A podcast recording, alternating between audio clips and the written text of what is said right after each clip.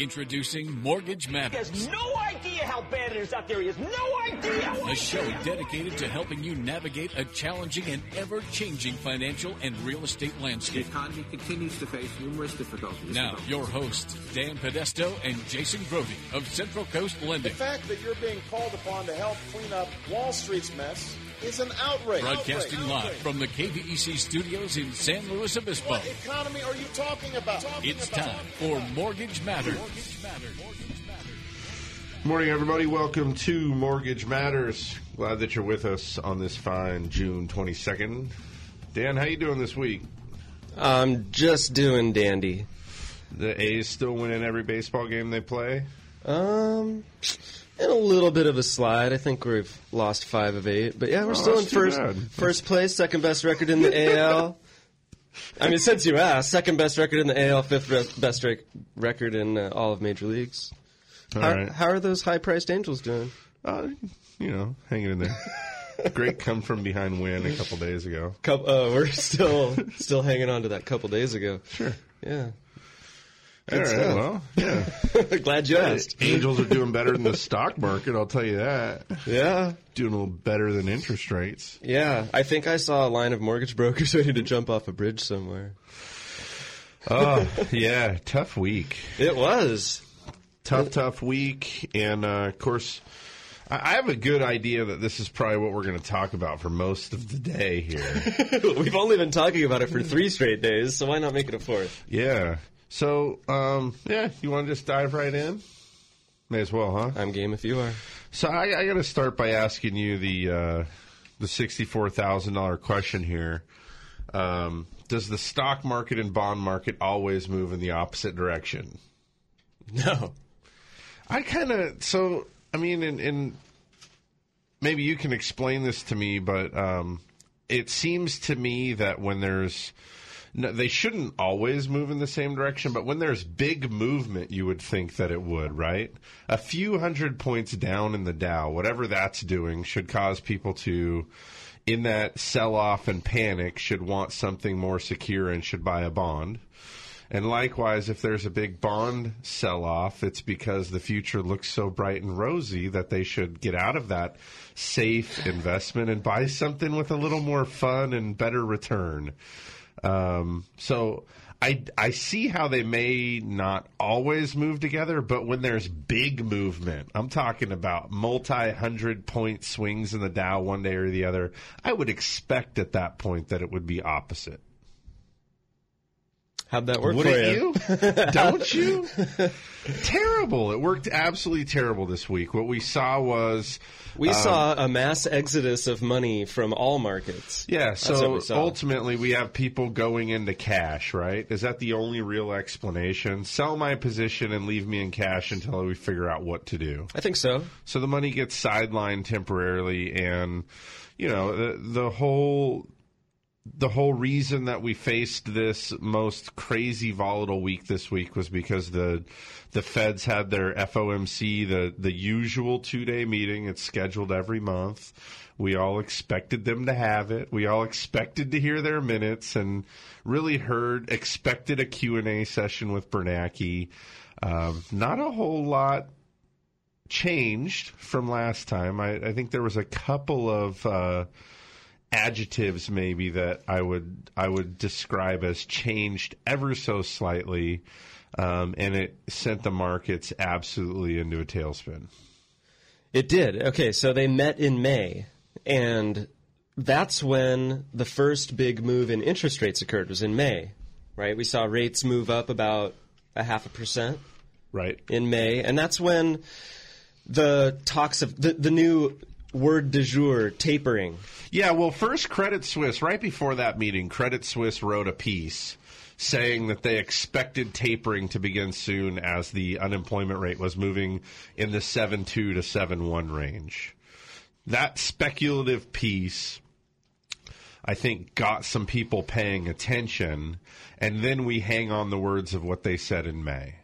And so here's what we knew coming out of the May meeting, going into this June meeting. We knew that they were continuing to buy $85 billion a, a month worth of bonds and treasuries. We, we knew that this was going to continue. That these purchases were going to continue until the outlook for the job market had substantially improved. Let's call it indefinitely still. Right. We were calling it QE infinity because there was no end date. We just knew that we were looking for substantial improvement. Um, almost no one expected the Fed to announce that the um, that they were going to ease up on the purchases. We were looking for hints, and I think maybe that's where the problem was. We were looking for hints, and we got more than than hints. We got more like a game plan. Um, although there were still no definite dates put in, you know, mentioned by Bernanke. Right. Um, this is also one of four meetings out of the year where the Fed actually updates its economic outlook. So they're going to update you on things like GDP, um, where they expect unemployment rates to go over the next quarter, year, two years, things like that. Um, so that's what we knew going into this meeting. Then we got into the meeting. And more importantly, we got to the second day of the meeting when the minutes are released, and then there's the testimony and press conference that follow. And that's where the wildness really started going. So touching back to, to last May, one of the things that happened there was in the Q and A, Bernanke was more or less asked that would they begin tapering? How soon could the tapering begin? What would we expect? And he basically said when the economy shows that it's warrantable to begin the tapering, we will then begin to taper. And they said, could that be as soon as June? And he was relatively smug. Sometimes I think he's a little smug. He said, if the economy showed the signs that warranted tapering, it could be so soon. And I think what he really meant by that was it's all in the numbers and the economy, and we're going to evaluate policy as as the economy is picking up steam and changing. And I think he couldn't really, you know, take a sip from the beer and say, it ain't going to be June, pal. At least not June 13. But so, anyways, it leaves people wondering what's going to happen. And um, so then in this meeting, uh, now we've talked about it again, had kind of the, uh, the bizarre. Um, automobile driving analogy, which I thought was a bit strange. Almost felt a little bit like um, wanting to tell a story to just take shelter from the storm for only a minute. But uh, I think he also landed a ship on an aircraft carrier. he did. He landed a ship smoothly on an aircraft carrier during during the Q and A. Um, but you know what? What I couldn't help but think about through the entire thing was that there's two different things here that we have to remember the interest rate component, what the overnight is, and you know, kind of what's setting the general interest rate in our economy, is a separate thing in its entirety from the QE3, this bond buying program. When we taper and ultimately end tapering and all of that goes away, there's nothing there's nothing as part of the taper curtailment that has anything to do with the interest rate increase. Those are two separate things. Now, they've hinted and, and more or less said that we'll look to begin tapering, slowing down the rate at which the, the, the feds are buying the bonds when unemployment gets, you know, around the 7.1 ish range, I think is what most people have decided is the number. And then on the interest rate side, when unemployment hits six and a half, that will be a trigger to begin evaluating whether or not it makes sense in that in that economic climate for interest rates to go up. And everybody seemed to miss the piece where Bernanke said that at that six and a half percent level where they'll evaluate policy at that time, they're also going to have to pay very close attention to inflation and whether or not they're hitting that 2% infl- inflation number. And, um, you know, and then the only other thing he said that um, I I thought was a little bit unnerving was just that there'll be substantial um, time between the end of the tapering and the raising of the interest rates, and that that I think makes the market a little bit uneasy. But otherwise, did we learn anything new? No, there wasn't much new that was revealed during this meeting. That they're still continuing the pace of bond buying that they've been doing. They're still looking at the unemployment rate as the key metric for a change in policy. I think what was clarified was I, I, don't know. We've maybe not. Maybe actually, I'm gonna I'm gonna take that back. There was no additional clarification about the interest rate metric, um, other than you said the word trigger, and I want to I want to correct you here. Bernanke is very clear. It's not a trigger. It's a threshold. It's a it's not the minute that the that we see unemployment at six and a half percent we're flipping the switch and we're changing policy, we're going to then be in a position to reevaluate where we are, not only with the employment situation, but in other facets of the economy and in the economic recovery. Then we'll decide what we're doing. But it's not a trigger. It's it's where we're hoping to get to.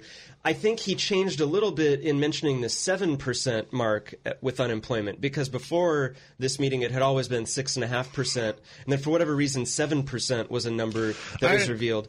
I want to pause on this unemployment rate issue because that's been the metric we've been told for a few months now in a row. And we have just two weeks ago gotten some fresh unemployment numbers. Right, and it's up to 7.6%. We've got more participation in the labor market, but because of that, the, the rate went up a little bit. The Fed on Wednesday said that they expect the unemployment rate could fall as low as 7.2% by the end of this year, and then down to 6.5% by the end of next year. So they said that on Wednesday, yet somehow the markets have translated that into we're going to taper. We're going to taper possibly by September. Forty-four percent of traders believe September will be the beginning of Fed tapering, and I'm just um, unclear on how they got that from the message that was pretty clearly stated with respect to the unemployment metric that we're looking at. Now, pretty bizarre. It is. The other thing too, I mean, so so first of all, just kind of backing up to this this um, the unemployment report that came out a couple weeks ago here, um, the unemployment rate went up. Now, granted, this time it was because there was more people participating, which I guess is probably a good thing. To me, it kind of translates into uh, the average job seeker guy is kind of coming out of hibernation, believing that the that the um, jobs market could possibly find him a job where he couldn't months ago. Um, so good news there. However, the unemployment rate increased. Additionally, what we had 175,000 jobs. Um, that's not a great number. It's not a terrible number, not a great number. I don't see any huge strength in that. Um, this just Thursday here, so the um, day after the meetings, we got um, a look at the weekly initial jobless claims. So these are people applying for first time jobless claim benefit. Um, that number surprised some folks, being up 18,000. So um, 18,000 people. That'll move the four week average up ever so slightly. And it, it keeps playing around this 350,000 um, number. And so in the employment market, I don't think uh, there's any substantial improvement. You mentioned that this was one of four meetings where they update their statement about the economy. One of the changes that was updated this time is that labor market conditions were sh- were said to have shown further improvement versus some improvement. So that and and we really do at this level when the when the Feds release minutes, the words chosen are very specific and when there's a change in a in a word like that that from the usage of a word like some to further. They're intending people to really track along that they, they feel that progress is being made. Um, I, I got a couple questions about this, though. Number one is, are they right? About are, further are the improvement. feds even right? Should we be should we be listening to this um, kind of locker room chant about how rosy uh, the end of the summer looks and how we're going to make substantial progress and that unemployment's going to get down into the sixes and all these things? Should should we believe that they're right? You have really no choice but to come Yeah. along for the ride. And the really interesting thing about this is that when you go back, so we, so we talk a little bit about the jobs. The job stuff's okay. It's not unbelievable. It's not getting worse. If anything, it looks to be better. The the feds say that there's further improvement. Um, so what's going on in the rest of the economy? How does everything else look? Consumer confidence took a little bit of a whack in the recent weeks after being at a five year high. Um, we've you know, housing has been this this huge bright spot. So here's what I wonder: the feds are giving us the big locker room chant about how everything's going to be so great, and we're going to go out and, and whoop some booty here in the coming weeks. Hopefully, going to get this unemployment number down as soon as September. Maybe that's going to trigger some tapering, is what about half of the investors now believe. And Meanwhile, interest rates have been on an outright rampage, going from about two months ago. It was it was pretty easy to attain like a three point three seven five ish interest rate, um, really at no points. And today, if you went like for like, it's probably four point three seven five. I would I would venture to guess. And so my and that's by the way, that's ridiculous movement, especially because a lion's share of that's happened in the last two weeks, three weeks. Um, it's really been pretty frustrating. And um, a, a piece was written this week where you were quoted, Dan, saying that it's been brutal from people that are that are in the process and maybe that weren't yet locked or are looking at me, maybe needing a lock extension, God forbid. Um, but it, it has. It's been a little bit of a bloodbath. And so where I'm going with this is, does that movement, does that radical movement and that volatility threaten housing? I, I think it. I don't know about threaten. I, I think it's definitely going to bring us back from uh, an environment where we have multiple offers and this ultra competitive market in the home buying side um, to now a more normal uh, amount of supply and demand. I think the demand's it's going to hurt demand. So yeah, in that way, it is going to hurt housing. Um, it's going to hurt people's ability to qualify. People who a month and a half ago said, you know what, I'm ready to go out and buy a home. I'm going to go get pre qualified. This is the payment I can afford. They're out looking for homes now. Their affordability, if they want to maintain that monthly payment level, has gone down pretty substantially by about 20%. Um, so the you know the three hundred thousand dollar home now they've got to look for something closer to two fifty in order to keep that payment where they where they're comfortable.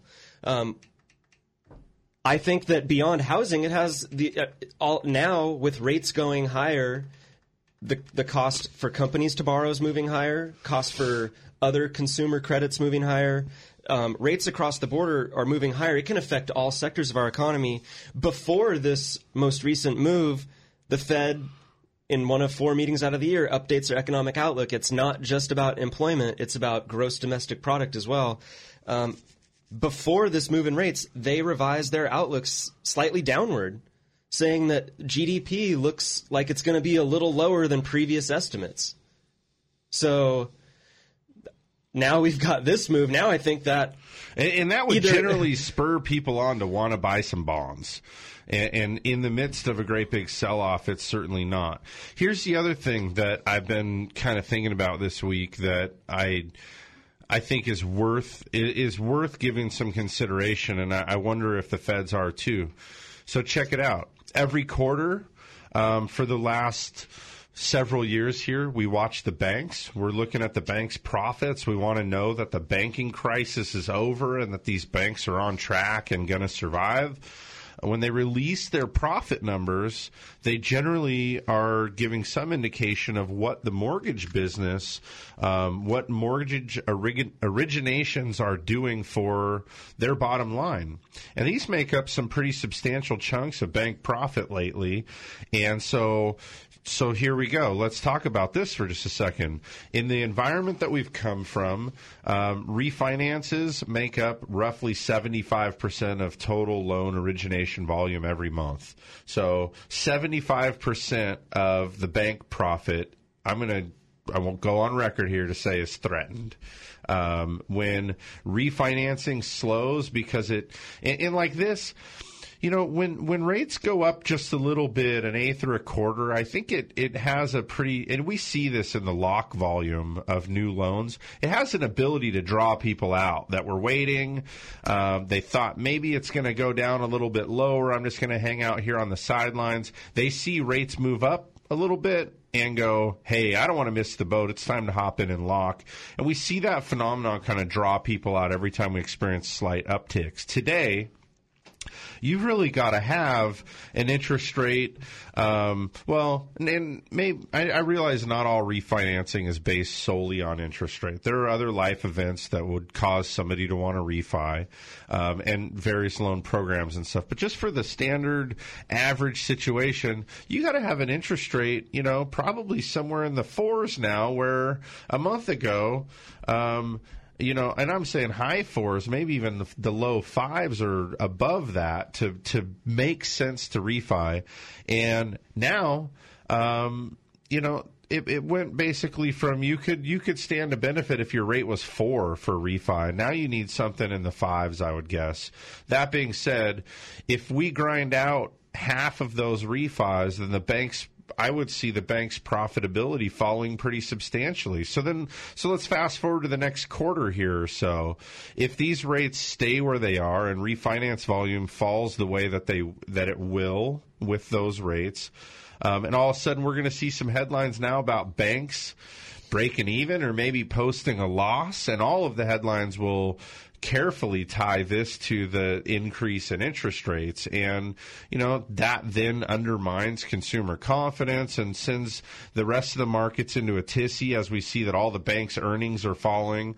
You know, I just, it seems really delicate to me. I wish there was a way that uh, the feds could have made some sort of better statement, a little bit more clarifying that would take in some of this fear. And because um, if you look at it, it seems like no matter where you look, people agree that we've misunderstood and misinterpreted what the Fed statement truly is. Um, you know, we've been doing um, Q quantitative easing between QE, QE2, and QE3 now since 2009. It's been a part of everyday life here. I think sometimes we forget that it's going on behind the scenes. And then I, I look at this and realize that. Uh, you know, it is having a substantial impact and um, coming figuring out how to phase that out is a pretty crazy thing. It's gonna it's gonna cause a lot of volatility as we're learning now speculation and rumor of something that could happen in six to 12 months um, is already, you know, raised the price at the pump quite a bit in the mortgage world. Well, it is a, it's a difficult position for one person to be in when there's millions, if not billions, of eyes on you analyzing and and and reading into every comment and every word that is made. Um, the comments that you're saying were echoed this week by two of the Fed voting members um, wishing that there had been some other statement made or some other spin put on um, the the news, the way the way that that Bernanke delivered the news to the media, so that it wouldn't have caused this reaction. This clearly is not the reaction they were looking for. Their goal is to keep interest rates down. That has been the mandate, the policy, the whole purpose of what they're doing is to keep borrowing costs low to help spur this economy on. And I am pretty darn certain that they did not want a 1% increase in rates in the last 60 days. I'm, I'm pretty certain that's not part of the game plan. Um, and so we had a couple Fed members come out even this week and suggest that, that, you know, if we could do it over again, we would. We'd, we'd handle this differently.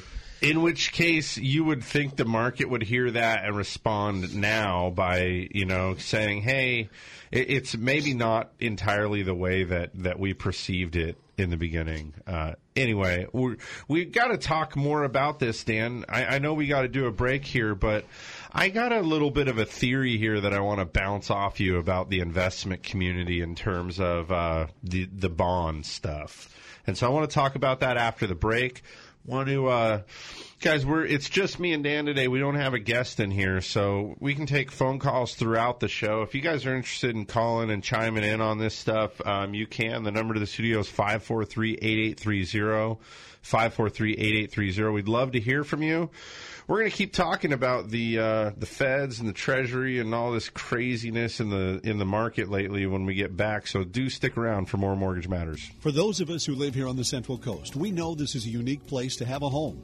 And for over 30 years, Patterson Realty has been a vital part of San Luis Obispo County. Patterson professionals have led the way in real estate by adapting to new market conditions to make sales happen. What they offer is the quality of their people, agents working just for you. Get the experts at Patterson Realty on your side. Experience the Patterson difference. Call 544 8662 or online at pattersonrealty.com. What a state of generosity. Look what my agent got for me just by switching to State Farm. A few hundred unexpected bucks, I couldn't ask for more. But now I've got to figure out what I should use it for. A new bike would be radical, but maybe something practical, like a pet baboon with one robotic arm. Get to a better state, State Farm. Switch to State Farm and you could save. Find out more in San Luis Obispo. Call Agent Susan Rodriguez. The city of Morro Bay has their patriotic arms open and waiting for you to join them once again this 4th of July for an Independence Day celebration that will be better than ever. All the festivities kick off at 10 a.m. with the Morro Bay Mile Skateboard Push Race on the Harbor Walk. And don't forget to decorate your bike for the fourth annual Bike Parade at 1 p.m. from the Rock to Tidelands Park, where the activities continue. It's a fun family day with live music, lawn games, and more. This year's music lineup includes Zongo All Stars, Back Bay Betty, and headliner Rio Salinas with Louis Ortega. And of course, the star of every Morro Bay 4th of July is the fireworks, which blast off at 9 p.m. This is a 4th of July celebration that brings you back, and it's fun for the entire family. Brought to you by Tognazzini's Dockside 2, Stacks Wine Bar, and Eldorado Broadcasters. For a schedule of events, lodging options, and more, check out the website at morrobay4th.org. That's morrobay4th.org. Through seven presidential administrations, bull and bear markets, and unprecedented change, Blakeslee and Blakeslee has been here helping residents of the Central Coast reach their financial goals. So if you need retirement advice beyond Social Security, want to roll over an old 401k, or simply seek guidance through an important financial decision, visit Blakeslee and Blakeslee in San Luis Obispo, Paso Robles, and Santa Maria. Blakeslee and Blakeslee for the service you deserve and the advice you trust. Member FINRA and SIPC. Borrowing hundreds of thousands of dollars for a home purchase or refinance can be a stressful endeavor. And if you're like most Californians, you only get a home loan once every five years. That's why you need an experienced guide who knows the terrain and can carry the load of two mules. You need the Mortgage Sherpa, and he's only at Central Coast Lending. Let the Mortgage Sherpa lighten your load. Call Central Coast Lending today at 543 Loan. That's 543 5626. Central Coast Lending, the mortgage experts.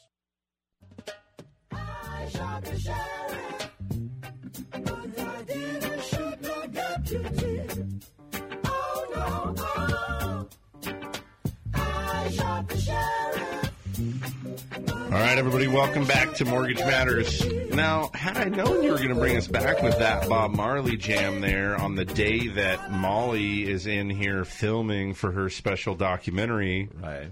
I'd have brought my bass and just played that bass line for you. It's a real crowd pleaser. you should just airbase. There it is. Yeah, just do it. No, only people that can't really play instruments play air instruments. I don't know. Some people take that pretty seriously. Yeah. Yeah. There's like air Uh, band I think there's an international like Yeah. air guitar. Like there's a reigning champion today. There's somebody that is the best air guitar player in the world. I'm guessing there's some people that just didn't enter. You know, they're really good air guitarists, but they just want to keep it private. Yeah. This so It's hard to say. Hard to know if that guy's really the best. Jason. Yeah. I think you're pretty tough. good at air. Specializes in the hot, the hot air. All right, enough already. you said it. I didn't. Hey, you so- remember the good old days? Uh, like with Fonzie? No, those are the happy days. Oh, oh, my bad. hey. No, I mean like back in May, May third. You remember May third? Two days before my birthday. I, yeah, that was it. What happened? The ten-year note yield was at one point six three percent. Oh, back when God loved me still. yeah. You know where the ten-year note yield closed this week? Oh, like five. Not quite that high. Two point five four percent. Oh, by the way, five four. Two point five four percent. That's over a twenty-four month high. It's like I think back Dude. to August 2011. No, that was like Thursday news. It's it's lower. It's, It's higher gotta than be. that. It's gotta be like that's like 09 high. That's high. We talk about that 10 year yield all the time because there's always been a trackable relationship between that and the interest rate.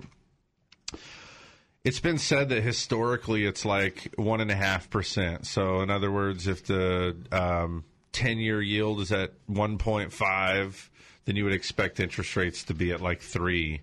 So, And we saw Hey, that. You hey, just said when it thir- was three and year a quarter? 30 year fixed rate went up about a point, and we've seen a 91 basis point increase in the Dude. the 10 year yield. dirty.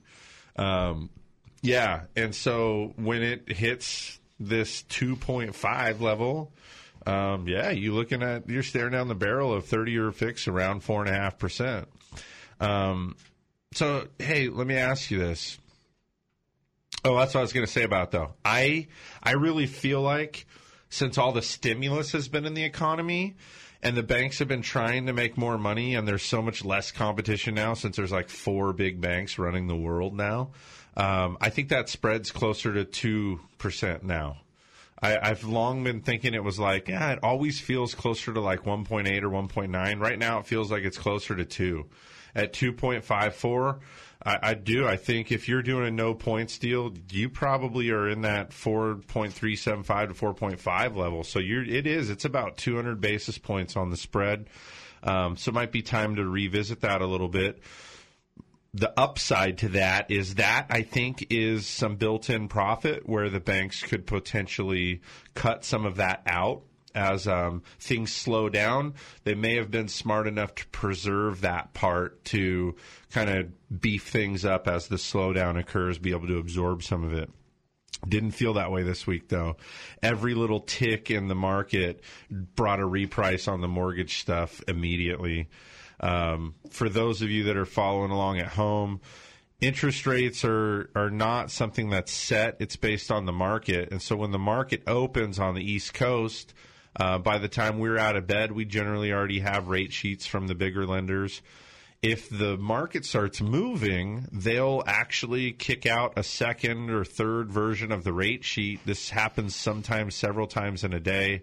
And usually the closing costs will change by, you know, an eighth of a point in fee. Now, not interest rate, but in fee. So generally speaking, you know, on a on a two hundred thousand dollar loan, you're talking about it could move by a hundred to two hundred dollars up or down. And and in a normal market, usually we'll see it open up and then maybe it gets an eighth worse in the morning and then an eighth better in the afternoon and the day closes kind of flat and then the next day kind of same thing um, this week after the uh, Fed statement, we saw uh, reprices for the worse in a single day of almost a whole point. So on that same two hundred thousand dollar loan, instead of moving by its predictable hundred to two hundred dollars, that two hundred thousand dollar loan would have moved by about two thousand dollars in closing costs. That's an absolute bloodbath. Um, Dan jokes saying there was probably loan officers lining up to leap off of the tallest points around the county. Uh, but that but that's a that's what goes into it. That's what's a tricky part of it. So here's what I wanted to to run by you, Dan. I was talking with a couple of uh, associates this week, and um, I got a little theory at work. Go back to 2008, right? The uh, You know, what happened? The market, the Dow, if we look just at the Dow, the Dow fell from its one time highs of the 14,000 um, high into the 14,000 fell down to, I want to say, I mean, did I really see it at 6,300 or have I I was embellished say just around like a 6,500. 6,500? Yeah, something like that. I always got to watch myself because I'm kind of a fish story kind of guy. You know, the, over the years, the fish gets bigger. Um, but so, yeah, let's just, let's call it 7,000. Even there, that's a ridiculous drop of, I mean, quite clearly about 50%. Um, capturing the headlines last year, we were learning that uh, a lot of these people with the with the stock market getting back to fifteen thousand and hitting all time highs, these people are kind of just healed. And if we if we if you stayed in the market and your investments recovered, then they could your maybe your four hundred one k is back to what it was in in two thousand three or something. So we're we're we're paying close attention to that. Now I just kind of want to like zoom out a little bit and look at what's happened during this period of time. We know that um, that the Feds have been buying mortgage-backed securities now um, since 2009. We're on the third version of the quantitative easing. The only real um, real progress that's been made in the bond market and the interest rate market that kind of thing has been a direct result of these of these buyings right by the feds so if you if if they were fully absent of out of the market completely where would they be we don't really know but for all of these people that have been invested in the stock market and the bond market, using this to try to recapture all that wealth they lost in the last few years, they're kind of getting back to snuff right now. And they know that it's because of all this stimulus. And now, hey, granted, they haven't really outright said it. But when the Fed was out of the market and we were just business as usual, um, that was the worst feeling of my life. I lost half of everything that I ever owned. I lost half my 401k. I lost half my stocks. I lost half of my uh, home value. You know, basically, probably lost half of your life expectancy with the stress of that too. And so now they go, I don't want to be a part of the next great experiment. So if you're talking about winding it down, I don't really care if it's September or it's in two years. I'm out. I don't want to be a part of it. I don't want to be holding any of your, you know, the bonds, and I don't want to be a part of the stocks. I don't want to go through that again. And I kind of wonder if, if you really look at it from that angle, these traders and hedge fund managers and the, all of the big investors are looking at this saying, this is, I mean, they realize that they need to be in the market, but we're seeing a sell off this week that just doesn't make sense on both sides of the market. We're seeing the bond market sell off like crazy. We're seeing the stock market sell off pretty good. By the way, yesterday, the Dow kind of erased uh, some three days trading. It was going to be down 600 points. It was solidly in the red several times through the day. Managed to close up, uh, you know, a meager half a percent or something like that, 40, 50 points, whatever it was. Um, it barely closed up. And I think that that was really some optimism and people saying, hey, let's finish this week out with a little bit in the green and, and made some trades and stuff. I, I'm expecting to see more of this next week as people are spooked by the volatility. So I guess my point is because of what we just so recently went through, but more important, the recent, the very recent healing that just happened, how many of these people are just fleeing from the market because they're just terrified that it could happen again? I think that's exactly what's happening. There, it's known that the Fed's been involved in our economy for five years now, and that's really been the driver of the stock market bull rally that we've seen. It's been keeping the interest rates low. Now that they're hinting that they're getting out, whether it's September, December, or next year, it's gonna it's it's gonna happen soon. This isn't going to go on um, in perpetuity. So let's get out now before we're the last guy out. That and so if anything, it seems like we've had a premature exit and people just sitting on the sidelines while we get some clarity where this market's heading. Um, you know, are we really as as healthy and, reco- and, and in a state of recovery as we believe we are, as, all the numbers have suggested over the past year um, or more, or is it all artificial because of the Fed involvement? Well, so yeah, yeah exactly. Now, let me tell you, I want to I want to talk a little bit about this impact I think that it could have on housing because we we touched on it ever so slightly. I'm generally a little bit more pessimistic, and I want to tell you um, that I think we're venturing into some really dangerous territory, and not just because values may um, values may soften a little bit. When you mentioned earlier this week, I heard you tell Wes that um, you know you thought this might drive us towards that equilibrium that, frankly, I think most of us have been wanting. Um, in the home buying market. In the home buying market, yeah. And the fact is, is that twelve percent year, and that was Wes's response. I hope so because twelve percent year over year appreciation is not sustainable. And you know, obviously, it's not. That's an overheated market. So, um, but but in that, I want to just say that. Um, if that's fully dependent just on interest rate, and if we're seeing interest rate cause this right now, um, there could it could be kind of like some. Uh, it could be a real shot across the bow to the whole housing market. And if for no other reason, I think it's based on confidence and affordability. But check this out. Did we forget that? Um, let me give you an example here uh, so I can make my point. Uh, it's illegal for you to induce somebody to buy.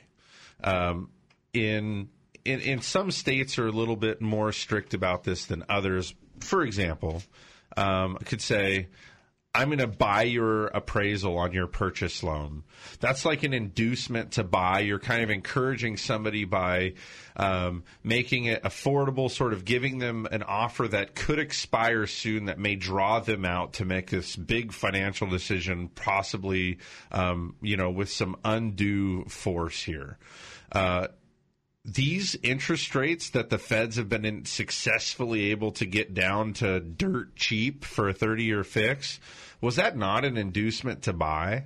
I mean it just clearly was. We see so many people and you know and you could argue that it's just because of the increased affordability and stuff but but absent of that i mean look at all these people that we induced to buy in the last 3 to 4 years here we managed to sell through what was previously described as a glut of inventory down to a position where we have an over demand and an under supply. That's what the headlines have been full of for the last couple of, uh, you know, I don't know, what, 12 months here.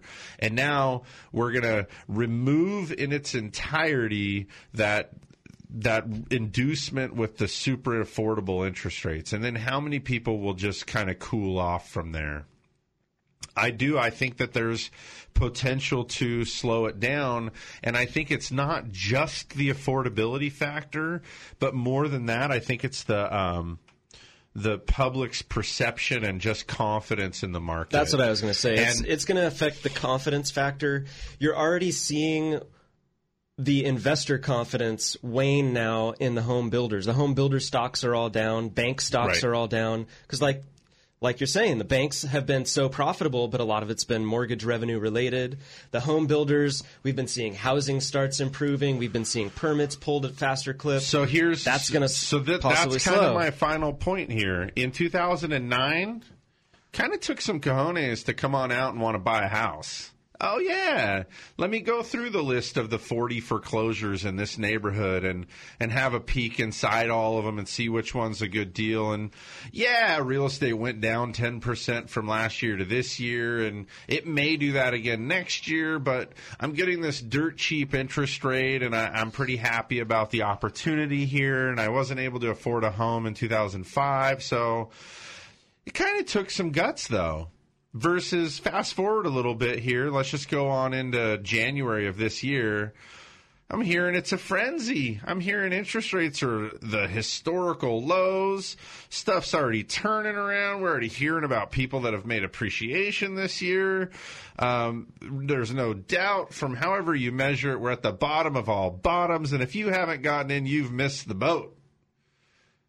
No cojones needed right there. That's just step on up and get one. If you don't, you are missing out. And now let's say next month with this little lack of confidence, maybe some bank earnings starting to come out, not looking good, interest rates higher, refinance slowing down, reports in the paper of some loan officers jumping off of bridges all of a sudden you're going to have a, a, position where people have to go, do I want to buy right now? Did that, did all that crazy appreciation that did happen in that last year there, was that real or was that just overheated from those rates that are now gone?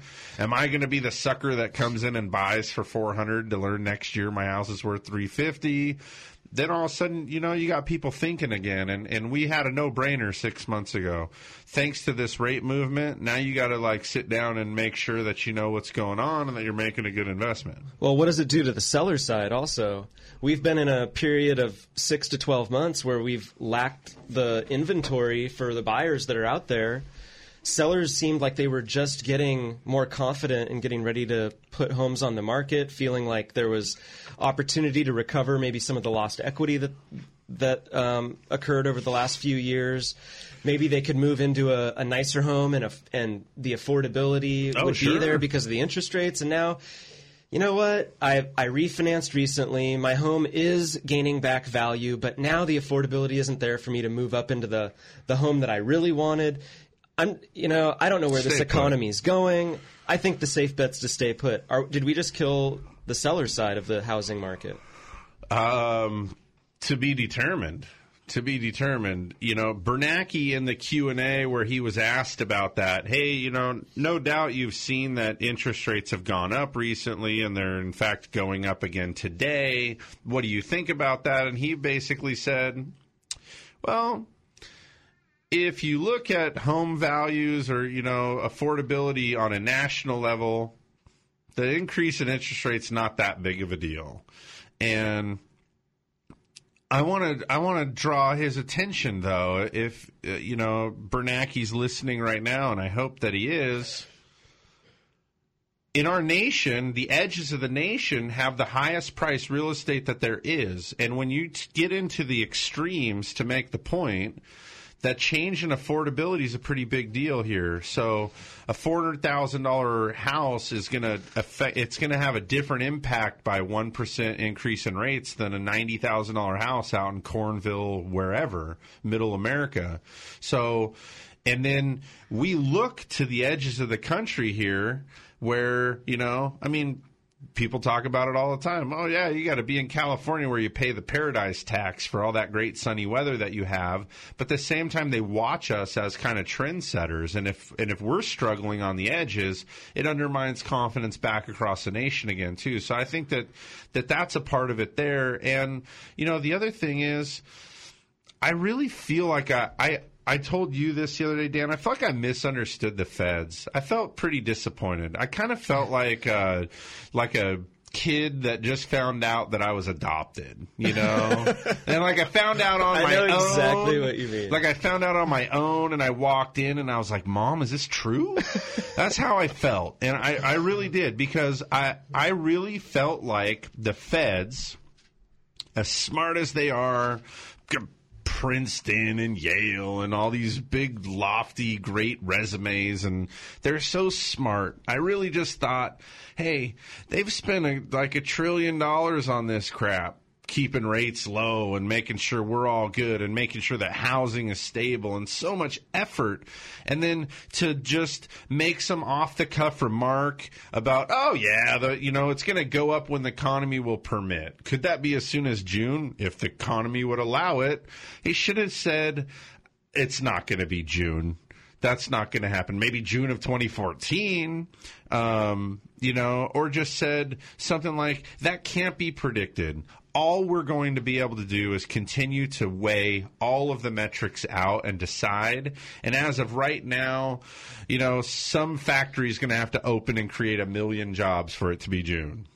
And um, so, so basically, how cavalier he was about interest rates going up on his watch right now, where it's simply because of misunderstood um, statements that people are reading the wrong way too far into that's causing this run up and they're just and, and then he, he went on to say that he actually thinks that it's kind of healthy that that there's a little bit higher yield because it's based on the strength in housing and the perceived value of housing.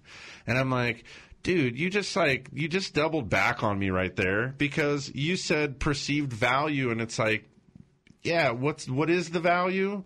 Well, the value's different when it was three and a quarter interest rate versus four and a half.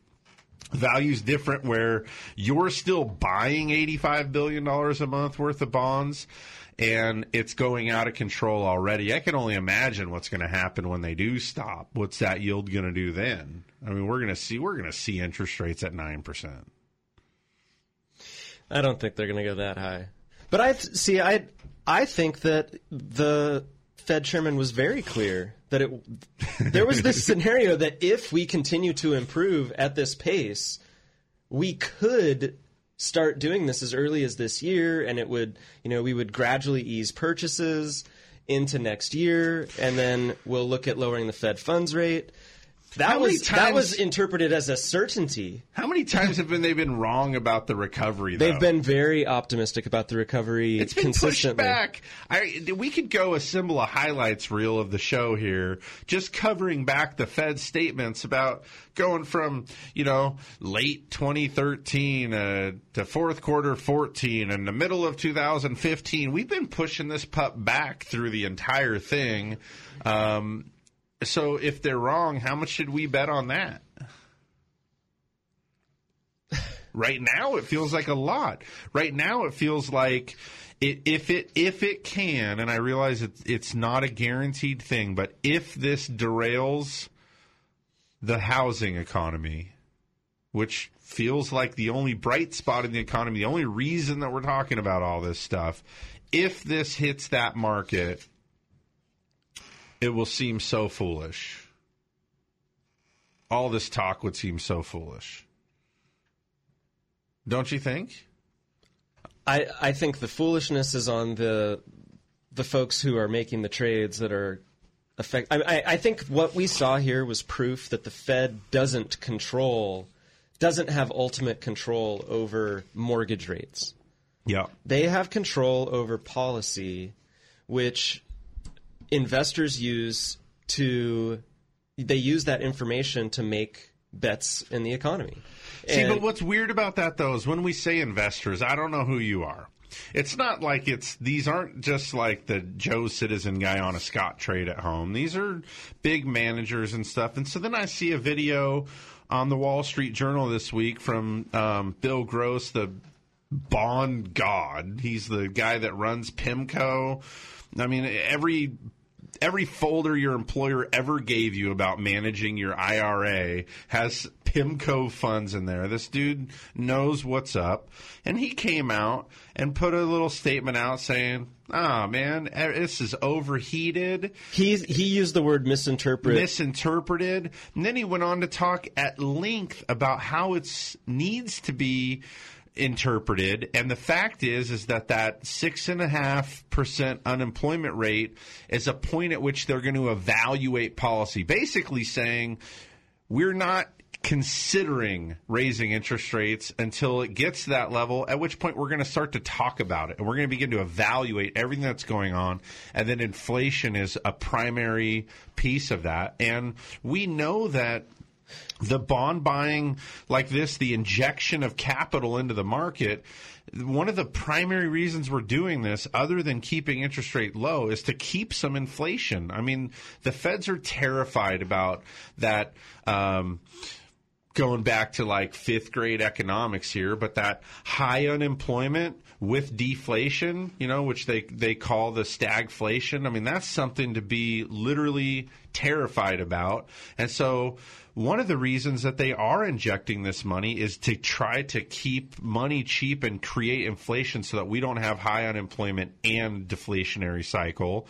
Um, so, and, and and here's the other thing Bernanke said, as he announced the the minutes from the feds, that they were prepared to decrease spending if they needed to, or increase spending.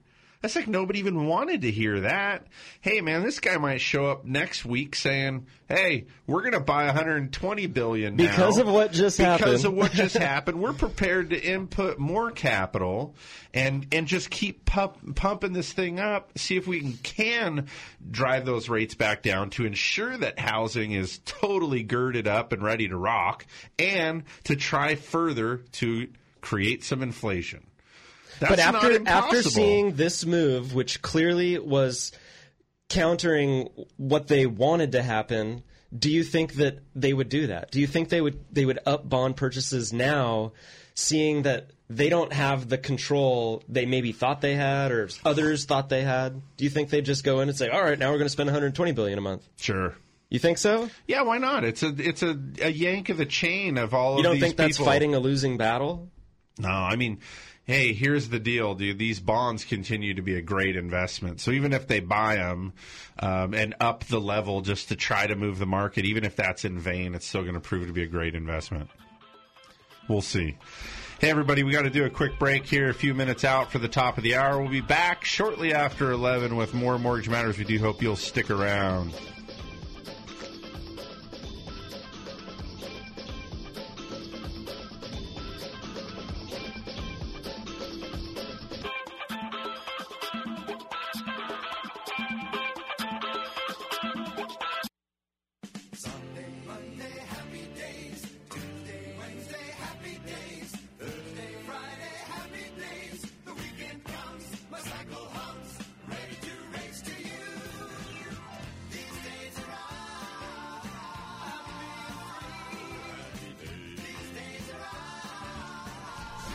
All right, everybody, welcome back. Was Dan? Dan was talking about happy days during that first hour there, so Jim put the music bed in. May third was happy Yeah, days. these aren't the happy days. it doesn't feel too happy right now. You know, we got to look at the other side of it, though. It's Uh-oh. it's good news for for savings rates. Not yet. It's good news for people who have money in a bank account, in a savings account, in a money market account. Well, maybe not. Not yet. You're right. Yeah, not yet. Not yet. We need stocks to to improve, I guess, for people to enjoy these higher interest rate times. I we need think- banks to up their their dividend on the on the savings account. I think one of the problems as uh, in the market lately, for at least the last year, I keep looking at the stock market numbers, going, "What is this even based on? This is outrageous. There's no way." It shouldn't be 15,000. This is crazy. Nothing's good. Unemployment's so crazy. Everything sucks. All the numbers that we read are terrible, except for housing. And housing is like, this is basically like putting some lipstick on a pig here because these interest rates are so low. Um, so that that's probably also part of this mess is that the just the the relationship between the stock and bond market have been strained in a bizarre way too. So uh, maybe the stock market does belong down more. I agree. fifteen thousand. Why agree. was it at fifteen thousand? Good question. we still have crazy high unemployment. We, you know, we don't have the inflation that we're trying to have. GDP has been below um, its mark, and the expectations almost every time, or it gets downgraded shortly thereafter um, through these revisions and stuff. We're you know what else? What, what other what other uh, evidence could I draw from here that that it's not as rosy as a all time like to me? I want to see the stock market go to its all time high when the economy's like the best it's ever been. This is the best it's ever been. This is kind of crazy.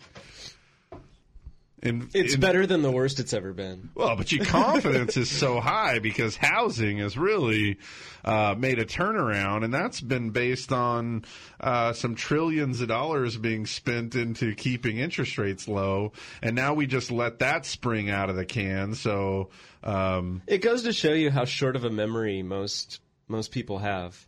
You know, because all the headlines are about highest confidence in five years, builder confidence soars soars to a seven year high. worst trading day in the Dow since 2011. Yeah, I saw that like, this week. How about compare it to 2001?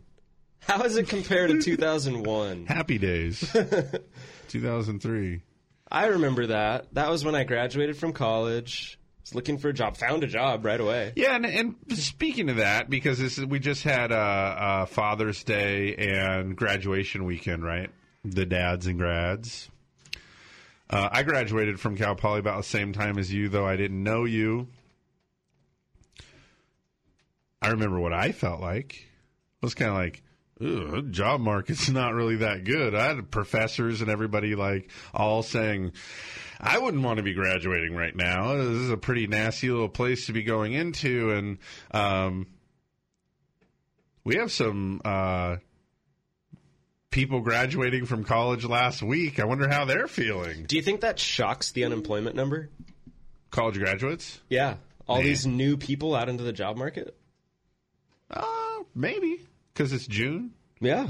You think the July number just gets heavily When impacted? do you, yeah, so when do you become a participant that's like eligible to be counted in the. I've been wondering that. I want to know how they gauge participants too. Oh, it's based on that random phone call. You know, they call like 20 Are you people looking and for work? apply the the results to the whole entire country. No, I'm 30 playing Xbox in my mom's basement. Please don't count me in that metric, Mr. Governor. Uh, yeah, so it's kind of strange, like how they count those people. But yeah, does maybe maybe June and July should have always an increase in unemployment as we like usher a new class forward into like a pretty tough jobs market. So it's kind of oddly enough, though. Um, 12 years ago when you graduated from Cal Poly, the jobs market wasn't terribly welcoming. I mean, it's not like you it's not like you just walked in with like a nurse's degree, you know. It was like I'm going to have to find a job now and that's kind of scary and I don't know where. And it's kind of that way today. When the stock market's the highest it's ever been. I don't know. See seems hard. It's just hard for me to understand that stuff. During the break, Dan mentioned that um, basically, wh- what were your exact words? I have I have no idea. no idea what's going. I no longer feel qualified to talk about the things we talk about. The stock market and the bond market. Yeah, I'm just going to be quiet about it. The what used to be. I mean, you took economics in fifth grade, so you clearly have a deeper knowledge of this stuff than I. when was economics? Sixth grade? I want to say high school. No. High school. Dude, I remember wrapping a book in a brown paper bag that said econ on it. I was in seventh grade, at least. High school? High school. All right. Well, you know, I'm an, I was a nerdy kid too. Maybe I was like Yeah, reading right. high school books in fifth grade. I like economics. Um, so let's just say this. Um, We can talk about something good like homes, house pr- home prices, home sales, or we can talk about other stuff. Anything else. See, but I'm like I I in one respect the headlines sort of want to um headlines are generally like less on the informative side and more about fueling the current perception. Yeah. So when housing is bad, they can show every headline there is to just make you want to leap off a cliff. And when it's going good, here are all the headlines to make you feel like the sky is the limit. Now, Home sales passed the 5 million mark in May. First time that's happened in three and a half years. When was that? Wait a second. 2010. First time it's been this high since 2010. Nice. Remember those rosy days? That was when there was a tax credit for first time Yeah, homebuyers. exactly. What were we talking about earlier? In um, that uh, incenting people to buy. Yeah. Well, builder sentiment. M- Oh, wait, wait, wait. More home builders, the most home builders are optimistic about home sales in seven years since 2006. 52%. The majority. Fifty-two percent was an F when I was an econ. but it's the majority for a headline. But so here's my. This is why I feel hungover from the um, this week in the market here. Is this stuff?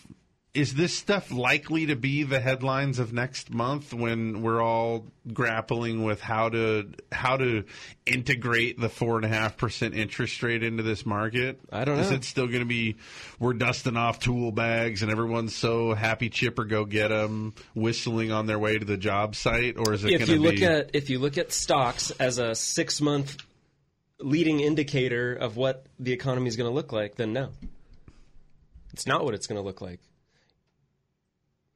People are taking money out of the the home builder stocks that have been rallying, um, the bank stocks that have been so hugely profitable, record profits. Seeing all that money coming out of, out of those. Well, I feel sad. Um, yeah. It does, but sometimes I wonder are we in a bubble because we're in the industry. we're in the industry. We our, our whole world is housing and mortgage and and that. Are we in a bubble? Are we the the odd Yeah, man out when it comes to this our perception of Let's what's going on? interview Jim real quick. Jim, please turn your microphone on. Okay, I'm on. How do things Jim, feel? when the feds now you're you've been sitting in here in this small room with us for about five years, Something like so that. So you probably know enough to be dangerous here. Um, did you hear in the headlines this week that the feds were talking and you know that they were talking about quantitative easing and maybe slowing that? Yes. And how did this impact you? Did did you feel that it was good news or bad news Or indifferent. or indifferent? Kind of indifferent. Kind of still just had to get up and point the car at work in the morning, huh? Exactly. Yes. you cared more about Kim and Kanye's baby name, huh? Northwest. Uh, yeah, and I didn't care about that. But you cared more about it than you did about the Fed. Probably. Okay. I bet more people do. I couldn't believe those knuckleheads named a kid Northwest. Well, this is Kanye West you're talking about. yeah, I mean that's kind of this guy- natural. You know he's been dreaming about Oh, that and too. He kid. thinks he's a god for sure. I bet he did. He came up with that probably in like his like fifth grade journal, right after econ. Was sitting down just right. I'm gonna name name my son North. Yeah. By It was funny last night on the last night I was watching one of the late night shows as I was going to bed, and uh, I think it was Jimmy Fallon. He said um, Kanye named his kid North. You know, so now, and for those of you that don't follow this crap, um, Kim Kardashian, who's famous, I think, for being famous or something. She's famous for being Kim Kardashian, yeah. Yeah, Robert Kardashian's daughter. whatever. The whole thing's a little bit annoying. And then there's this rapper guy that has a bigger ego than anybody around. And so they got married, or are they married? Uh, They had a baby. yeah, yeah, that we are. know. So. And they named the baby Northwest. Yeah. So, anyways, Jimmy Fallon was like, and it's all over the headlines. Everybody's so excited about them naming this baby Northwest. Everyone's talking about it. And they put a montage together of about 50 weathermen that keep going, and from the Northwest, Northwest, Northwest, Northwest, Northwest. I got a pretty good kick out of that. Yeah. Anyways, yeah, so sadly, more people probably know about that than Yeah. know about what's happening with the Fed. And No, I heard about it. I did hear about it, but um, personally, as I think most people, it doesn't affect them, does it? I mean, I don't know. It does. It, It does. affects It affects you, bit. whether or not you realize it. It affects it. How's Yeah, your exactly. confidence right now? Yeah, what do you think Good. about the economy? I think it's okay. You think it's okay? How does it compare to two years ago? I think it. Uh, I think it's up. I think that people are a little more willing to spend, and Are you more willing to spend now? yeah, I think so. Feeling feeling good about tomorrow? Yeah, better than you know a couple of years ago. Hmm. Yeah, I think so. How about Well- you guys? I've, I've been better. yeah, yeah. Um, see, so that's kind of what Dan's getting at is that we have to always remember that we're like inside the the housing bubble, probably to the nth degree, Yeah. depending so much on it, and being the. I mean, I joked in 2009 when people were like, "What is all this stimulus crap?" And I just kind of like, "Oh well, I'm lucky to be in the only industry I think that's benefiting from it." I did Um, talk to a painter yesterday, uh, and he said that he's done a lot. He's been busy. Well, is people are more uh, confident in spending money on painting houses they have, and he's not doing so much new construction. Right. Yeah, we've seen that. We've seen that with the Home Depot stocks. Been one of the best performers. People are out spending money on their own home to remodel, but a lot of that's been fueled by their um, either inability to move or lack of confidence in being able to sell their home for the price that they want to get for it and move into something else. Well, and painters are always busier in the summer. Well, because it's hard to paint houses when it's raining. So Yeah, there's going to be some of that anyway. And I mean, let's add it up real quick. I I worked for a company that went out of business in 2007, right? Early 2007. So we have 7, 8, 9, 10, 11, 12, 13. Or is this like seventh month of, or seventh year of recession? If you haven't had any extra scratch in the last seven years, especially, you know, I know some people that were like, yeah, the place needs paint, but I'm not sure we're going to keep it. Like, we might lose this house if things don't pick up, you know, especially if you're self employed, small business owner. Throwing a coat of paint on the exterior of the house, no matter how bad it needs it, is probably something that you're, you know, watching pretty closely. And then once you feel like you clear the mm-hmm. hurdle, then maybe you get out and paint. Right. In seven years, probably a pretty decent little cycle to be painting. I know some buddies that are like painting contractors, and they've had some brutal past years Oh, here, sure. and and yeah, getting better this year. But so that's the thing is that this is what I kind of worry about is that we're just all kind of getting our chin up. And the only thing I can say that I see as been a driver in this is the low interest rate. We we navigated But for a lot of people who've taken advantage of the low interest rate, the whole purpose for them was to improve their household cash flow, and they've done that. Sure. So now does the higher interest rate impact them anymore? It only mattered to them for that transaction, and now they've done all they can do on their debt side. You know, we've been Yeah. talking about this. And This everybody's into a opportunity. fixed rate loan. This is your opportunity to fix your debts at a low interest rate and be able to move forward um, with a new baseline for how, how much it costs to live for you and your family every month. And so, for the folks who've done that and take advantage of that, it's great. For folks like us who make a living off of people needing to do that every day, it hurts us. For the people who haven't been able to take advantage of it, it hurts them.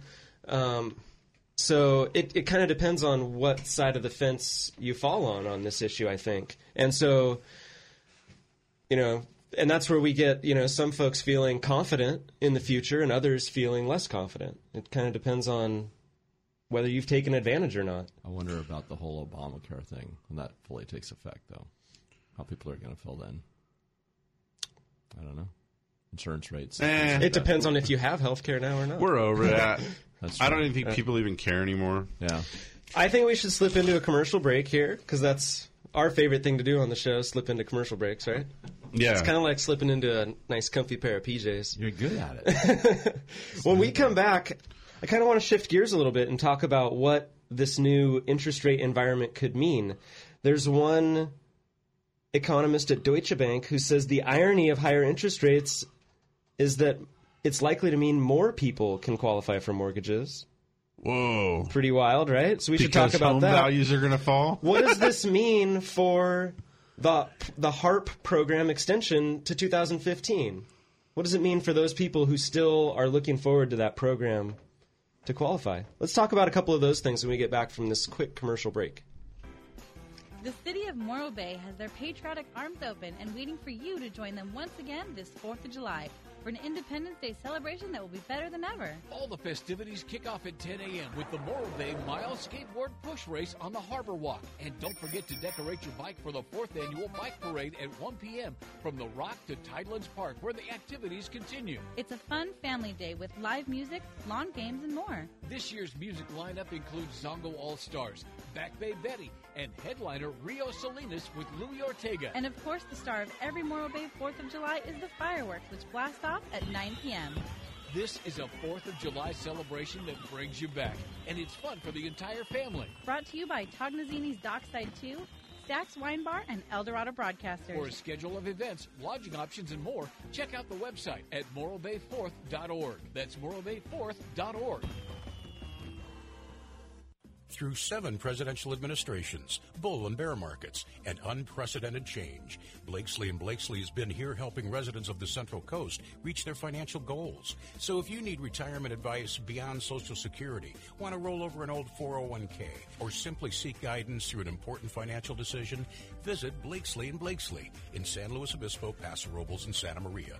Blakeslee and Blakeslee for the service you deserve and the advice you trust. Member FINRA and SIPC. For those of us who live here on the Central Coast, we know this is a unique place to have a home. And for over 30 years, Patterson Realty has been a vital part of San Luis Obispo County. Patterson professionals have led the way in real estate by adapting to new market conditions to make sales happen. What they offer is the quality of their people, agents working just for you. Get the experts at Patterson Realty on your side. Experience the Patterson difference. Call 544 8662 or online at pattersonrealty.com. Whether you're a first time home buyer or a savvy real estate investor, there's no denying that now is a great time to buy. We pride ourselves in offering every loan program at the lowest interest rate and the lowest fees. FHA, VA, USDA, conventional, we do it all. Let Central Coast Lending do your next purchase. Your loan will close on time and on budget with no last minute surprises. Call Central Coast Lending today at 543 Loan. That's 543 5626. Central Coast Lending, the mortgage experts. What a state of generosity. Look what my agent got for me just by switching to State Farm. A few hundred unexpected bucks, I couldn't ask for more. But now I've got to figure out what I should use it for. A new bike would be radical, but maybe something practical, like a pet baboon with one robotic arm. Get to a better state, State Farm. Switch to State Farm and you could save. To find out more in San Luis Obispo, call Agent Susan Rodriguez.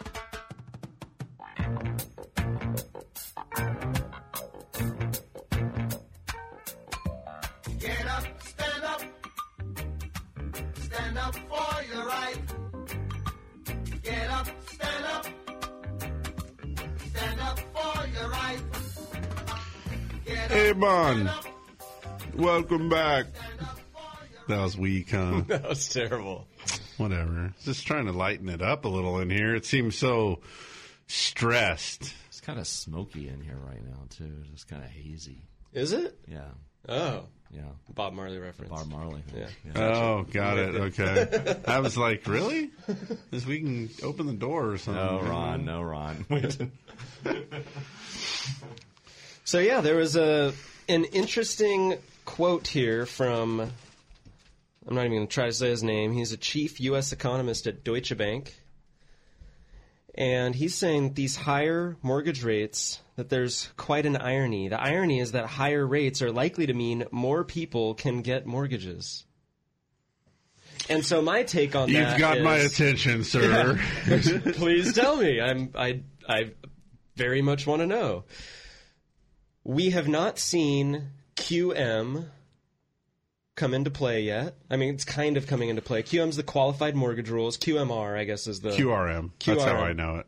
QM Qualified residential mortgage. qualified residential mortgage. Okay, so there's some rules that are coming down um, to banks, and it has to do with them maintaining some skin in the game for riskier mortgages. So we're, defi- we're through this um, process here with the CFPB um, getting involved in mortgages. Are trying to define what is a qualified re- residential mortgage, which would be a mortgage that banks don't need to maintain skin in the game. They don't need to maintain an ownership, and what falls outside of that QRM And, those the banks will have to maintain a minimum five percent stake in those mortgages. So we're and and so we're getting a little bit of clarity as they kind of hone in on what falls under each category. And so far, a QRM is one that um, it has some DTI restrictions. That's Has probably the biggest thing. And I did it again. Just started spouting off the industry speak. That's the debt to income ratio stuff. So they want to they want to take kind of a conservative approach to this and know that these aren't loans being made on the fringe where you kind of got to is this a coin toss of, of whether these people are actually going to make this happen are they a root canal away from going into foreclosure and so in, in that qualified residential mortgage talk, we're, we're going to learn more about that. But basically, I think, and, and one of the things that um, a lot of organizations are sort of watchdogging right now is to make sure that they don't make that hole too small. The banks need to be able to make common sense loans to people and be able to move them freely on the market as they wish without keeping a stake in it. To, to give you an idea, the reasons that banks are, are sort of reluctant to want to have to keep a stake in it is if you're a loan originating bank that, that your plan and your company is geared towards bringing new business in, funding it, and then selling it out to the secondary market um, for servicing and, and ultimately a profit out at that sector, if you are forced then, you know, let's say you do a billion dollars a year and now you're forced to maintain a 10% stake in everything you have, at some point you usually run out of money because it's not it's not their um, their function to be able to keep loading money into that. So the fear is that it could impact the business. So they need to strike a Well, fair mix. It's going to decrease competition when you get outside of a QRM loan. So you're going to there's going to be more of an opportunity for profit. You're going to have a limited few banks, probably the big 4 that you referenced earlier, are going to be the only ones at the financial um, capital to be able to offer those mortgages, and Like- they're going to do so at a premium. which is going to be like your stated income kind of loan, or like a ninety-five or ninety-seven percent it's loan to value. Be, it's going to be your higher loan to values, and the big thing that I want to focus on here, for purpose of this, more people can get mortgages quote is the debt to income ratio. The number that's been tossed around that looks like is the number they're going to be using is forty three percent debt to income ratio. Um, right now, we can get people qualified for mortgages on you know up to 50% on conventional up to 57% on FHA um, this will mean that all those loans between 43 and 57% banks have to maintain a 5% stake in. So the interest rates are going to jump up probably pretty considerably on those loans because of the the decreased competition the extra risk that the banks are taking by maintaining that stake um, so couple that and people with a 57% debt to income ratio are accustomed to making poor choices, so they'll just pay more. Well, couple that with a rising interest rate environment, so that decreases affordability, which or it raises someone's. I mean, it's decreasing affordability slash raising your debt to income ratio when you go to qualify for a mortgage. So. As I read into this comment, the only way more people can qualify for mortgages when the rules are more restrictive on the bank side as far as offering loans and rates rising is to either offer riskier products like Stated uh, income. stated income loans or adjustable rate loans or deferred interest type loans. I mean, that's really it. That's the only way more people can qualify for mortgages. So, is that what this gentleman's implying? That this rising interest rate environment and stricter rules from the CFPB that that's going to lead to riskier loan products to get more people to qualify to feed the machine? No. Is that what I'm hearing? Yeah, totally. Is that what you're hearing? Totally. Okay. I, I've done this on the I've done this on the show at, at least a time or two before, but I want to tell you guys really succinctly how we got into the problem that we got into. This is not a, you know, we want to pin down Clinton and he did all this home ownership initiative crap, and we want to talk about, you know, the lack of regulation and the yada, yada, yada. I want to tell you how we got the problem we got into, because this is actually going to give you the optimism for tomorrow. It's simple. This is true in life. This is one of the things I figured out for myself a few years back, and it's just, I think it's brilliant. You know how a mom can like they say a mom's like it, it- she got out of the station wagon and she lifted it off of this child, right? We've all heard this story because you can never discount self preservation. You can never underestimate the strength or power, ingenuity, resourcefulness, sheer unimaginable strength and ability to accomplish a goal when it's in the name of self preservation. Period. That's it. That's all. Don't ever. I mean, that's what they say. Nobody puts baby in a corner, right? If you're in a corner, you got to expect that that's when instinctually somebody's going to get down to scrappy, dirty fighting, and they are going to solve their problem. That's like why mankind is the top of the food chain here in the lending world, in the housing world, in economics, going back to the 2000 and you know two, three, four, five, six, banks were dying. They're about to die. Rates were kind of creeping up a little bit. Housing was like kind of hitting its stride after that recession in the eight or in the late '90s here, where things dipped, and it kind of kind of was like it was basically just arriving at normal. I said, you know, we're either going to have to like not make bigger profits next year, or we're going to have to like start laying off staff and cutting overhead and stuff. So you know what? How can we just make more money? So, well, if you want to make more money, you got to do more loans. And if you want to do more loans, you got to dumb down the criteria. And if you want to talk about dumbing down the criteria, we know how to do that. You're going to drop the credit standards, lower the income standards.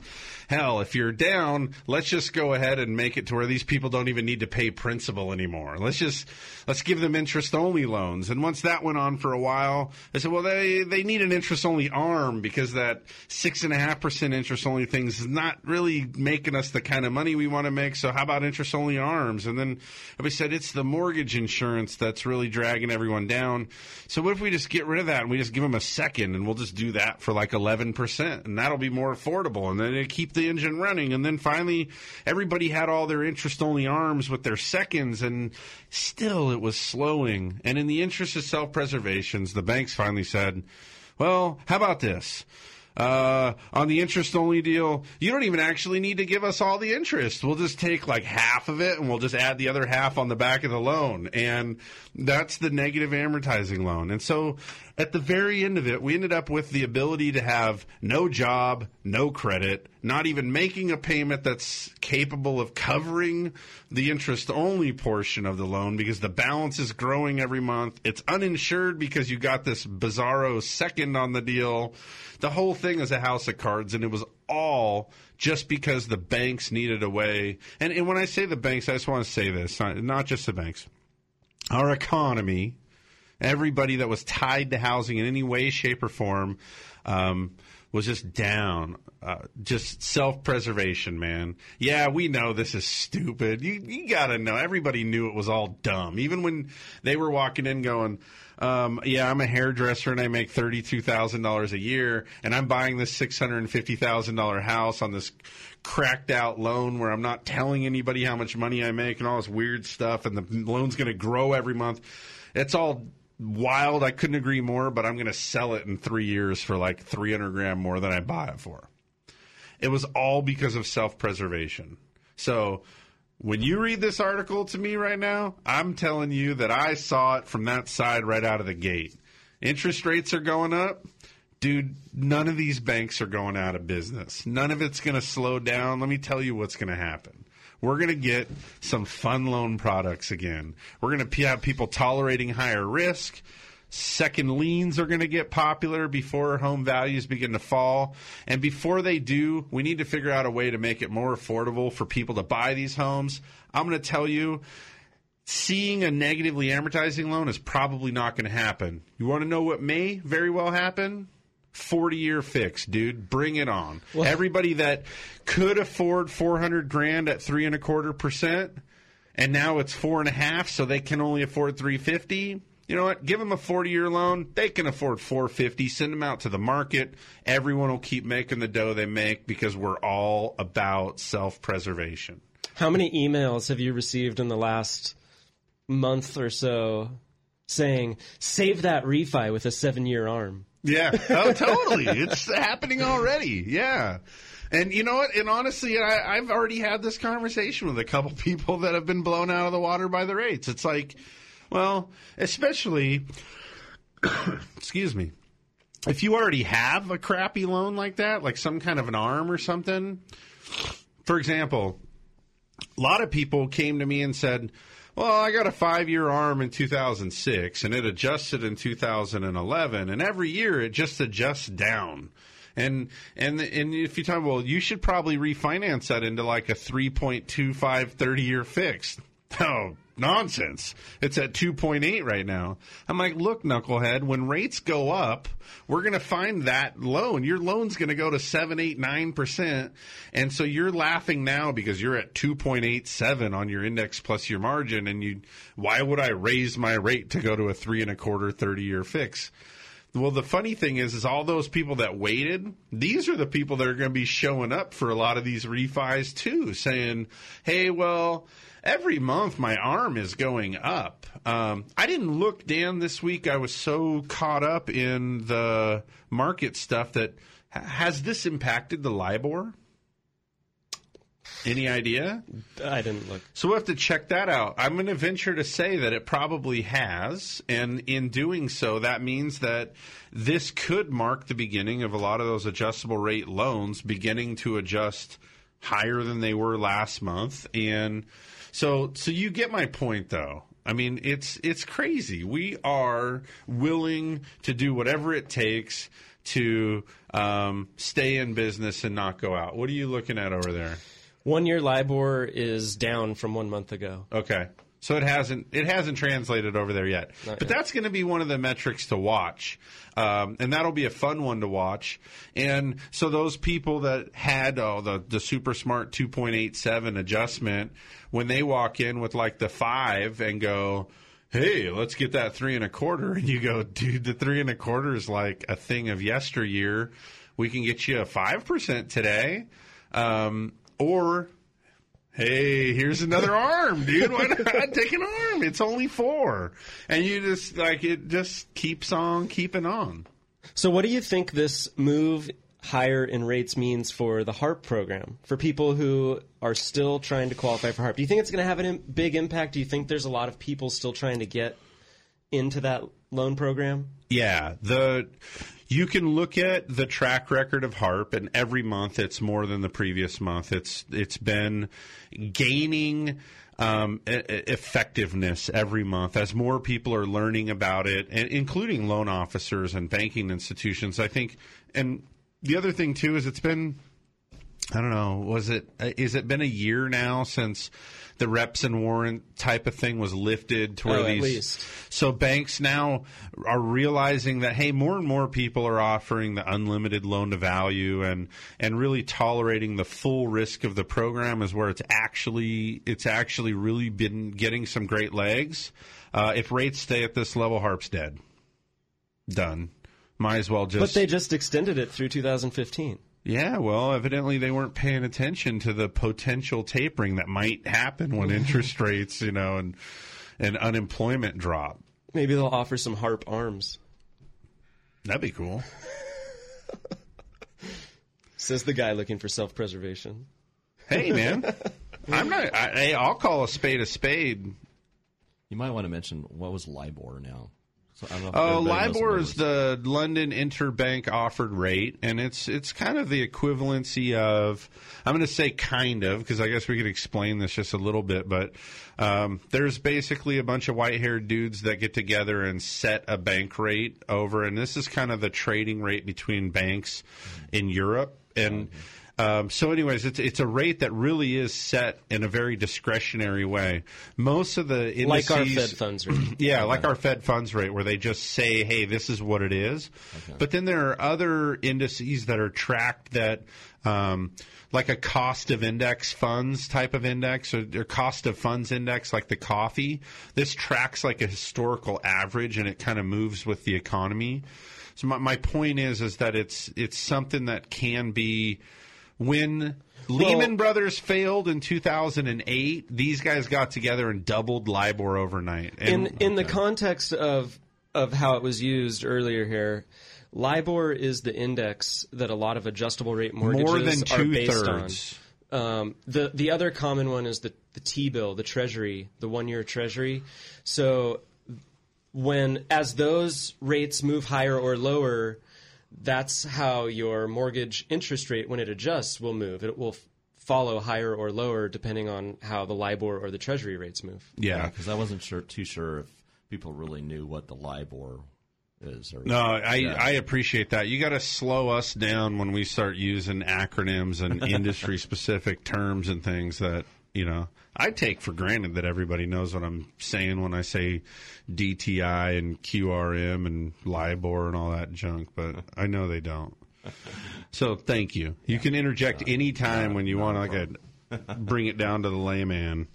Um, so yeah, that's the deal. We're we're going to see self-preservation offer new products and programs to make sure that everybody that works in this industry continues to make a living.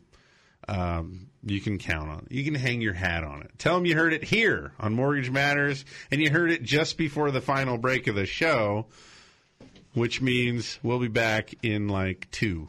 Stick around. Through seven presidential administrations, bull and bear markets, and unprecedented change, Blakeslee and Blakeslee has been here helping residents of the Central Coast reach their financial goals. So if you need retirement advice beyond Social Security, want to roll over an old 401k, or simply seek guidance through an important financial decision, visit Blakeslee and Blakeslee in San Luis Obispo, Paso Robles, and Santa Maria. Blakeslee and Blakeslee for the service you deserve and the advice you trust. Member FINRA and SIPC. The city of Morro Bay has their patriotic arms open and waiting for you to join them once again this 4th of July for an Independence Day celebration that will be better than ever. All the festivities kick off at 10 a.m. with the Morro Bay Mile Skateboard Push Race on the Harbor Walk. And don't forget to decorate your bike for the fourth annual Bike Parade at 1 p.m. from the Rock to Tidelands Park, where the activities continue. It's a fun family day with live music, lawn games, and more. This year's music lineup includes Zongo All Stars, Back Bay Betty, and headliner Rio Salinas with Louis Ortega. And of course, the star of every Morro Bay 4th of July is the fireworks, which blast off at 9 p.m. This is a 4th of July celebration that brings you back, and it's fun for the entire family. Brought to you by Tognazzini's Dockside 2, Stacks Wine Bar, and Eldorado Broadcasters. For a schedule of events, lodging options, and more, check out the website at morrobay4th.org. That's morrobay4th.org.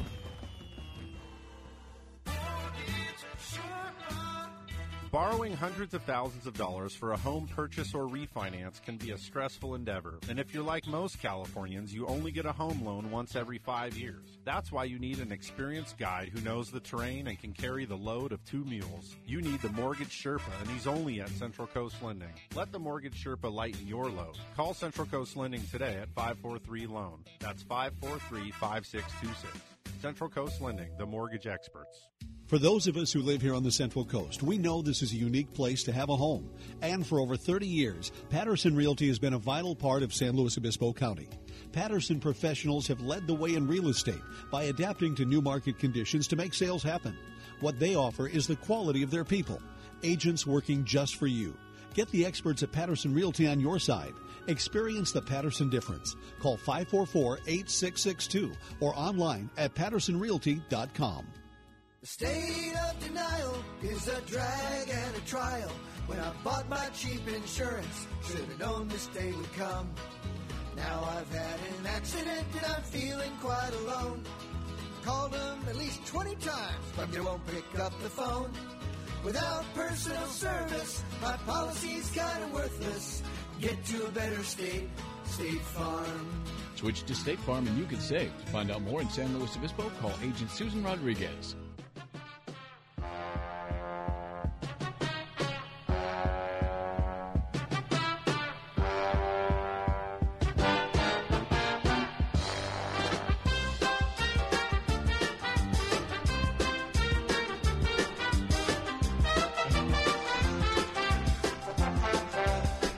Miss the dating game. they would um be like, the Bachelorette, and then the the three um, bachelors. The audience would all vote. One, one. Good times. We should make that show again. Maybe, maybe if uh, if the business does go under, we could just we'll do the dating game Oh boy. With Chuck Woolery. So, do I dare ask you to make a prediction? Go for it. I'm just kind of curious. Where what do we have to look forward to in the upcoming weeks and month? Yeah, I'll make a prediction right now. Um,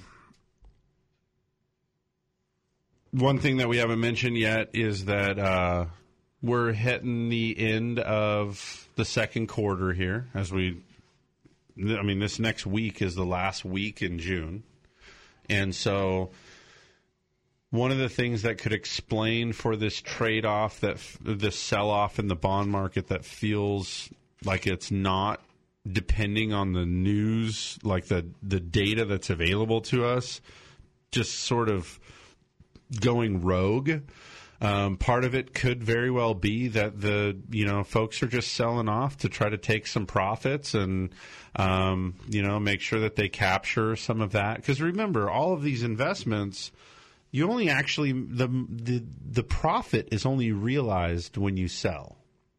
And that's the that's kind of the the thing here.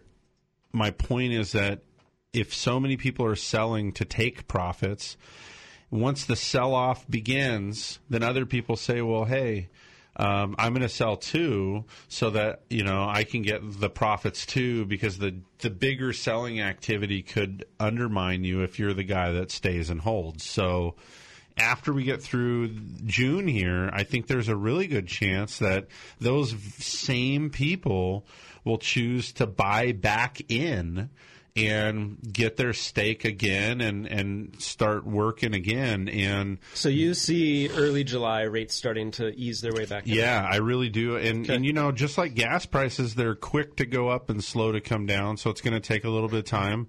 And I also um, want you to know that I definitely believe, and and I, I could prove to be wrong. And this is a bold statement, but I think that the Feds will increase at some point in the near future their bond buying amount. Wow. All right. It's a bold prediction. We've got a caller waiting on the line. Let's take Ron from Rio Grande. Let's see what Ron has to say. Hi there, gentlemen. How's caught it going? Your, caught your show on the on the road, and I, you know, I, it's always good advice never to disagree with professionals that are in the business. But I was uh, I was wondering if uh, if you approach the, the the brilliance of the idea that you had a minute ago that you were ta- that you were talking about, and say that maybe rather than the banks uh, being at fault here, maybe it, they were just suppl- they were providing um, a supply to a they were supplying a demand. You got a demand from Freddie and Fannie to buy these mortgages, and they were they say that you know that they're willing to pay more money than what it costs you to sell it. So the Fannie's buying them, and Freddie Wall Street wanted them, so there's a lot of demand built up. So maybe you could explain to me because I don't I'm not sure that I understand why the banks didn't run out of money.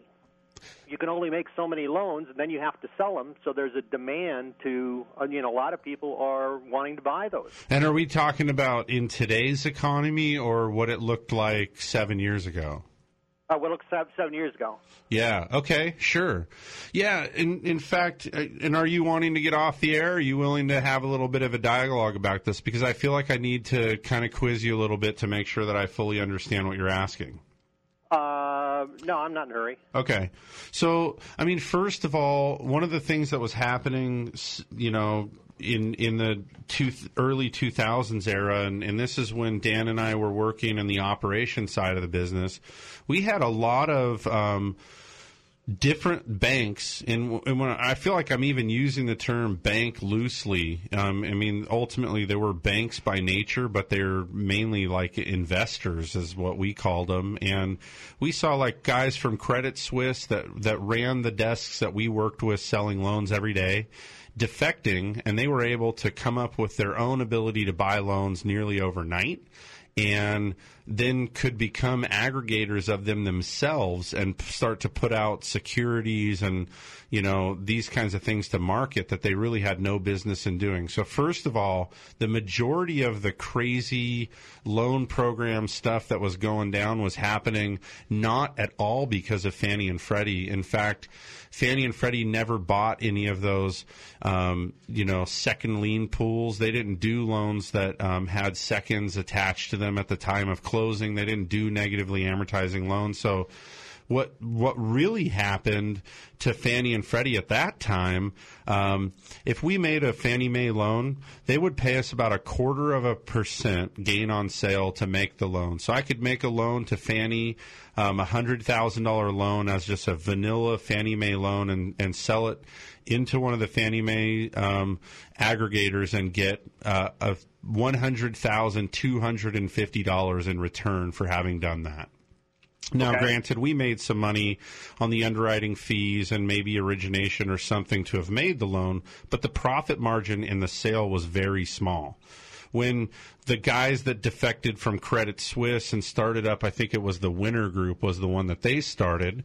Um, they came along and said, "Hey, instead of making that loan out to Fannie, um, why don't you sell it to us and we'll pay you 102 percent of the note value?" So now I could take the same hundred thousand dollar loan and sell it to the Winner Group for 102 thousand dollars all the same quality, everything about it just the same. And so basically, what happened is Fannie and Freddie then become the why on earth would you send them a loan? So they nearly start dying on the vine as so much of the new originations are going out to these banks that have no history, don't know what they're doing, overpaying a premium and incenting us to give them the loans. And so Fannie then in turn had to dumb down their standards, lowering credit scores and beginning to accept what they called like fast and easy, where with a good credit score you wouldn't have to provide your income documentation. And that's where they began to get into trouble. But so for them, it was also in self preservation. They began dumbing down their standards to try to be able to to compete. And um, you know isn't it, isn't it isn't true that when they uh, when they did that, Franny and Freddie could do that without risk because they've got an unlimited amount of uh, taxpayer money to fund them. I, I don't think that was known at the time, though. I mean, at the time, these were still private enterprise, and and that's been one of the tough pills to swallow here. Is that for all of those years, the profits were privatized, but then the losses were made public as soon as they got themselves into too much trouble, and you know, so so yeah, I there, it's a it is as much as it sounds like a pretty complex thing from where I was sitting and what I saw, it seemed pretty simple to me. I definitely, we saw companies come out of the woodwork overnight that offered exponentially more than the people that understood the risk and really monitored the guidelines well. And that greed and extra profit is what drove us away from the quality that Fannie Mae. I mean, Fannie Mae and Freddie Mac had rich, long histories of understanding and evaluating risk and and understanding what these you know risk profiles were worth and what was tolerable or not. And these companies that were springing up in the middle of the night weren't very different than the hairdresser that intended to buy a home and make three hundred thousand in appreciation next year.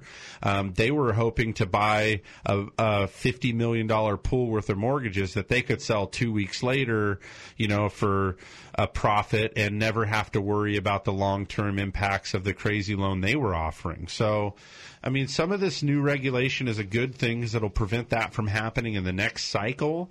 Uh, but you know that and and ultimately the consumer's got to take responsibility in this too because none of this would have been possible if the consumer was smart enough to not sign up for debt they knew they were incapable of paying and for exotic loans that they knew um, were not the kind of loans that mom and dad got. So Well, it's a- one of the the things that happens with the consumer is that you know if I'm a consumer and I'm paying sixteen hundred dollars a month rent for you know I got a nice house I'm paying sixteen hundred dollars a month, and I get uh, notification that um, I can get buy a house, no money down, and my payments are fourteen hundred a month. why wouldn't you Just why wouldn't I? Even if I have no job and Yeah. I can't qualify any sort of a loan that had a restriction. sure So I mean that just makes sense that if you're going to get free free money or save money because you don't care about your credit. You figure that if prices go Right. up, you make money. If they do, if they go down, you walk away from it. Yeah, point well taken, Ron.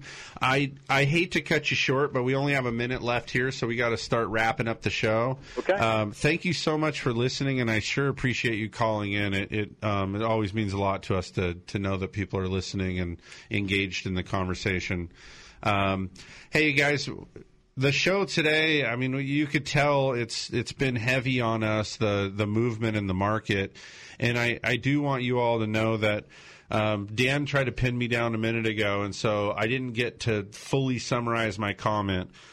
After the profit taking here in the last week of June, I do expect that we'll see some softening in the interest rate market.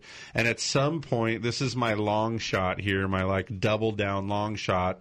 I think the feds are probably going to have to step up and put some more money out there and show that they are committed to this tapering thing until we know that that housing is definitely recovered and and that other parts of the economy are um, worth talking about too because it can't be just on housing and then you yank the string that puts housing back in jeopardy. So um, but uh, if you're involved in a loan transaction, uh, whether you're purchasing or refinancing, we'd love to be able to give you a quote and give you some advice, help you understand how all of stuff works. We pride ourselves in in knowing all facets of the loan programs and being able to help people with all all of the different programs. We do the FHA, USDA, VA. We do conventional loans, all of those different loan types. We'd love to hear from you. You can find us at 543 Loan, which is 543 5626. And also, this is your personal invitation to check out centralcoastlending.com. We have a great staff that puts a ton of time into it. So check it out. We'll be back next week with another episode of Mortgage Matters. I know you'll be listening to hear how this all shakes out. Thanks for joining us.